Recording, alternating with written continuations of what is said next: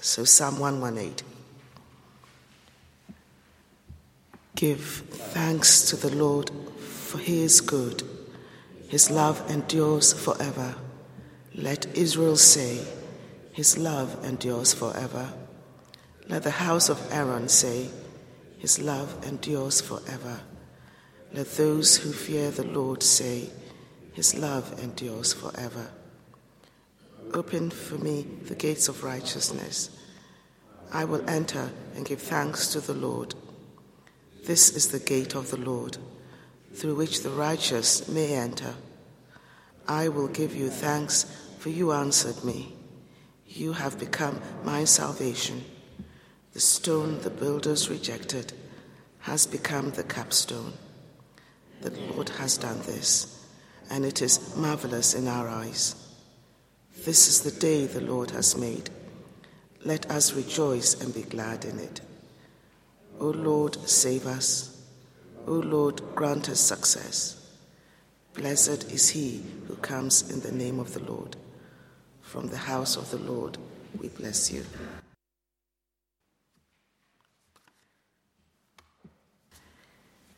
The Holy Gospel is written in the 12th chapter of the Gospel of St. John, beginning at the 12th verse. Glory be to thee, O Lord. The next day, the great crowd that had come to the feast heard that Jesus was on his way to Jerusalem. They took palm branches and went out to meet him, shouting, Hosanna!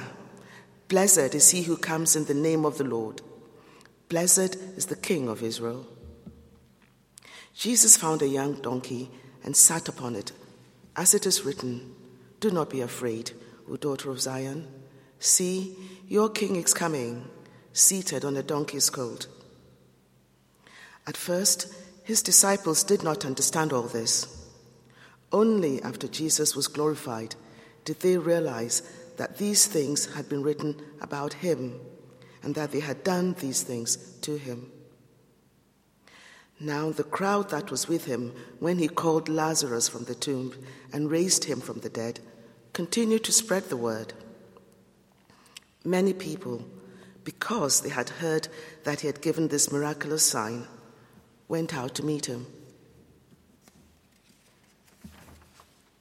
So the Pharisees said to one another, See, this is getting us nowhere.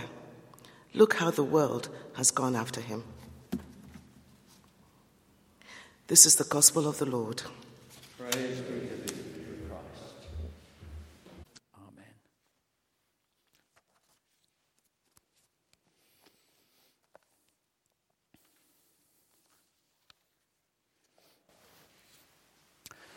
In 2004, I was on a bus traveling from the center of the city of Chengdu in China to the airport. I was with my son and with a student friend of his. And as we approached the airport, for a reason which I didn't know then and cannot think of today, his friend asked me, uh, Why did Jesus die on the cross? Now, being almost at the airport, I said, Well, there's two answers to that question. One is a long answer, and one is a very short answer. We have time for the short answer. The short answer is Jesus died for you. And I didn't say any more, and I left it with her. And I have no idea what went on in her mind before or after. But it's a simple focus for today's service and a way of moving into this Holy Week. What does it mean that Jesus died for thee, pour toi, the personal French, you, as well as us together? You might like just to take up your blue communion book and turn to page uh, 14 because it's there in the words of administration of communion that we find these words come twice. the top of page 14 the body of our Lord Jesus Christ, which was given for thee, preserve thy body and soul unto everlasting life.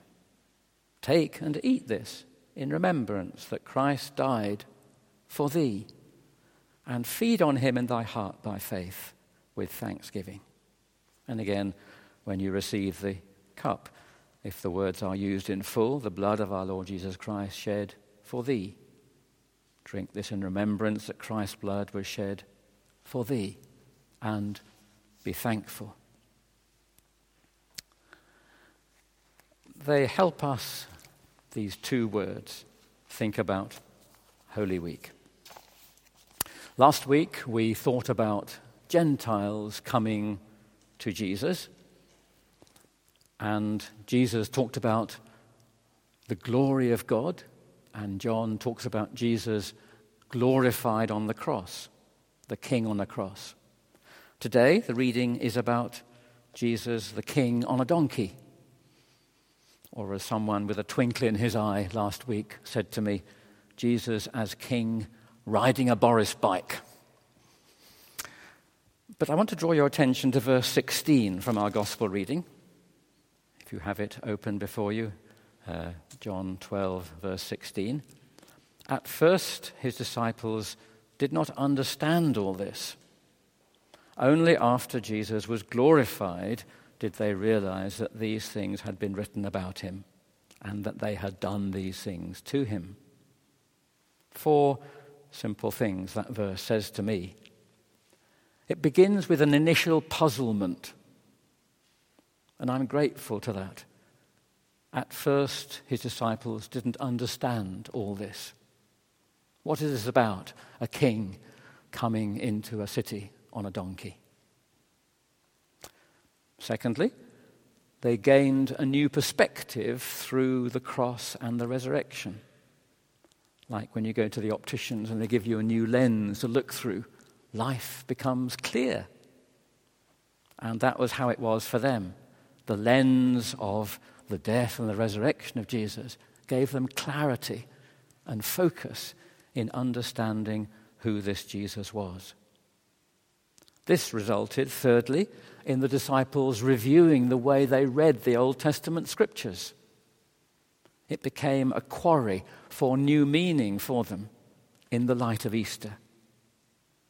And fourthly, it made sense of what they'd done that day. They looked back and said, Yes, that's what we did to him. We put him on a donkey.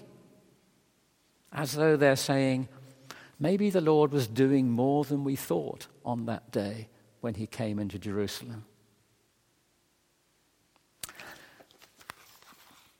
This Holy Week presents me, us, with a tension, both spiritually and liturgically. Firstly, it gives us the traditional liturgical reticence of Holy Week. We don't say Hallelujah in Holy Week.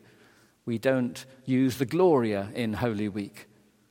The decoration of the church is more subdued traditionally in Holy Week. Instead, we are retelling the sufferings of Jesus with the failure and the rejection of God's people from the Old Covenant and the failure and betrayal of God's people, the disciples of Jesus, in the New Covenant. It's a, an awesome week of uh, failure in many ways, we should say. And therefore, it's right that we ponder some things of the failings of the Christian church, our church. You may have read the words of our Archbishop giving testimony to the child abuse inquiry. He ends up by saying this I want to put it on record again. I don't know how to express it adequately, how appalled I am, and how ashamed I am of the church for what it did. He's particularly focusing on something in Chichester Diocese, but it applies elsewhere where clergy have abused the trust given to us. And the church is ashamed of that and should be. It's also about the failure of our own discipleship and our own personal shortcomings. We who name the name of Jesus know that we also fall short. To quote a phrase from this current year, 2018, it was not just back then that disciples betrayed and let down Jesus. It's me too. We also let our Lord down. And Holy Week is a way of remembering something of that. And thirdly, it's a way of pondering a world of suffering. And of course, as we talk to each other, we know that suffering comes close to us as well. It's not just a long way away. There are many ways in which our lives experience suffering. So, one way of pondering Holy Week is a very awesome, uh, I can't quite think of the right word, but kind of a measured, self reflective kind of way. But the other is the one that comes to us through that reading from the psalm. The psalm, which is the last of a series of Passover psalms, 113 to 118, used as a celebration in the family home of the great deed of redemption, which was the Exodus.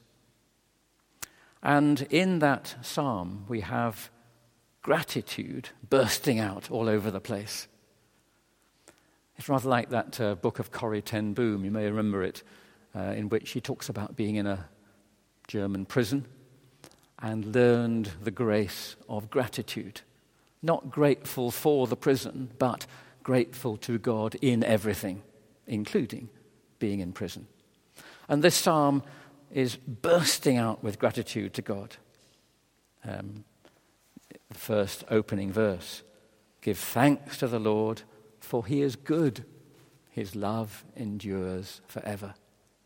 There's a kind of eternal unchangingness about God and his love for us, which draws from us gratitude. And the psalm goes on by talking about joy and gladness, verse 24, rescue and salvation, verse 25, blessing and illumination, verse 26 and 27. And to go back to the gospel, which quotes that psalm, the gospel, verse 13, the word Hosanna kind of summarizes it.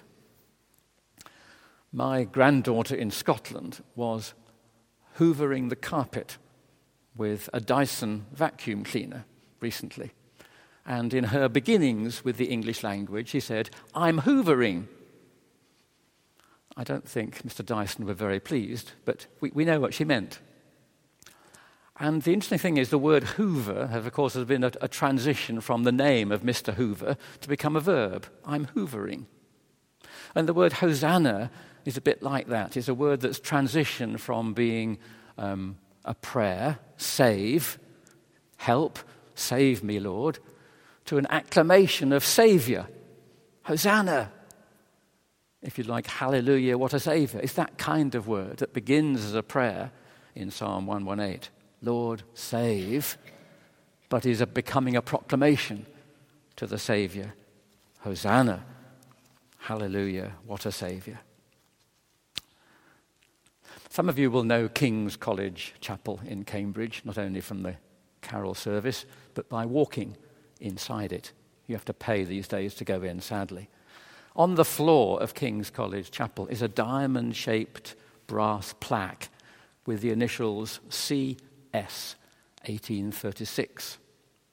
It refers to Charles Simeon, who was a Don in King's, a famous preacher in Holy Trinity Church, and a wonderful model Christian in my mind.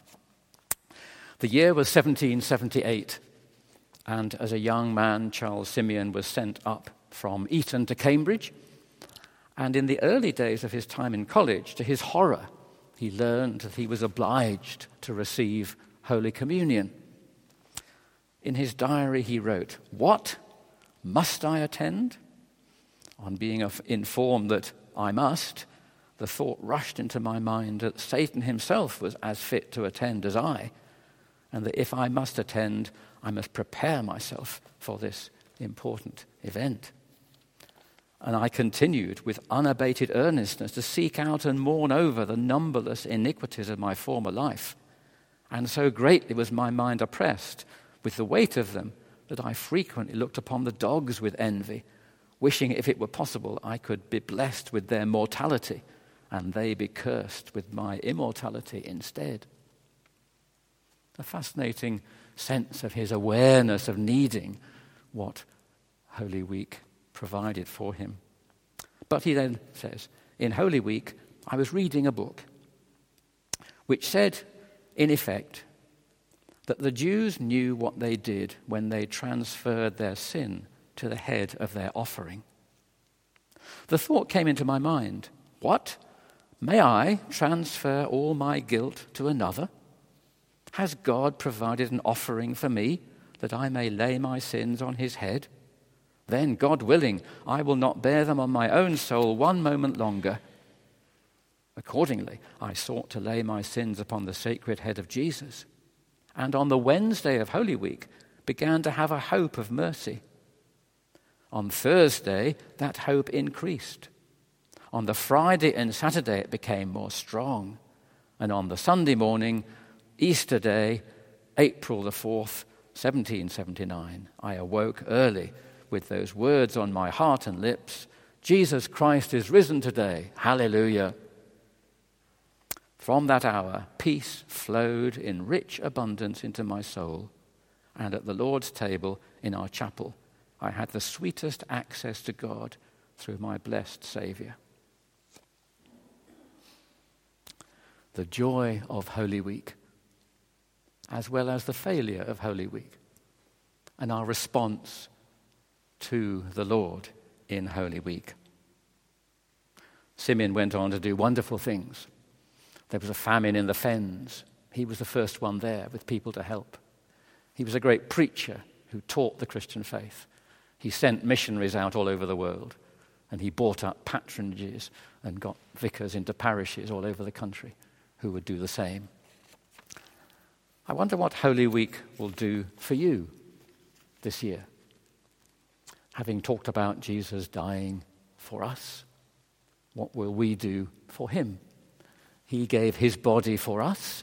How will we give our bodies for him in response? The Archbishop of Canterbury, in a happier mood, writes in his new book, Reimagining Britain Foundations for Hope, about his burden for our country, a call for us to care for our country a call for the conversion of our country. And he talks about Brexit risks becoming not just an exit from the European Union, but a British introspection, xenophobia, self pity, self regarding, leading to international impotence. He argues that the UK is at a political and moral tipping point, and he urges us to be involved with our country and pray for its well being. Maybe that can be the outcome as we bear the burden of our country to our Lord through this Holy Week. But if you look back to our communion service, as we shall read later on, pages 12 and 13, there's those lovely words in what's called the consecration prayer, which, by the way, if ever you feel like uh, praying that prayer with your eyes open and watching what I do with the bread and the wine, that is what you're supposed to do. You can pray the first bit on page 12 with your eyes shut, but you're supposed to open your eyes on the top of page 13 and watch what's going on and be reminded of a body broken and of wine poured out. But the words are significant. You remember at the feeding of the 5,000, like any other domestic meal, Jesus took bread thanked God, broke it, and gave it. That's what you did. But the difference is here in the service when there are words, and the words come This is my body given for you. Do this in remembrance of me. This cup is shed for you. In fact, it's not just for you, those last three lines. My blood of the New Testament, which is shed for you and for many for the remission of sins. So it's for you, for many, for forgiveness. It's a wonderful gospel missionary statement of what we're about as Christian people. So there's an awful lot of things in these uh, words in our, in our service. And so over the page, page 14, the words of administration, there are four steps there which you might want to ponder. There's a proclamation of good news the body of our Lord Jesus Christ given for thee. There's a personal, holistic blessing. Preserve thy body and soul unto everlasting life. It's why communion's a very good moment to pray for healing. It's good that we bring the whole of our lives with us to communion because the body of Christ is preserving us for the whole of life. There's an exhortation to action. Take, eat. Don't think about it. Take it and eat it. Something to do in remembrance that Christ died for thee. And there's an invitation to trusting gratitude. Feed on him in thy heart by faith with thanksgiving. The word Eucharist means thanksgiving, and that's what we're doing at that moment. Hallelujah, what a Saviour. Hosanna. It's that kind of word.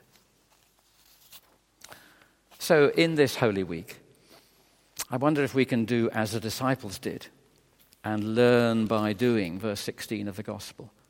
They realized what they had done to Jesus. They learned as they reflected on what they'd done. And we, in this sacramental action that points backwards to Holy Week, we regularly repeat these actions and respond to these words, and they become embedded deeply within us. We might say they are more embedded, they are deeper than dementia. They are helpful to those who are dying or frail because they're familiar. And they also are familiar and important for us. They equip us uniquely for a week ahead to serve in this world because by this good news we've been enabled to live in the world to come. Oh, and by the way, on Easter Day, do be ready to enjoy Hallelujah. We're not going to use it today. We shan't use the Gloria today, but come Easter Day. Amen.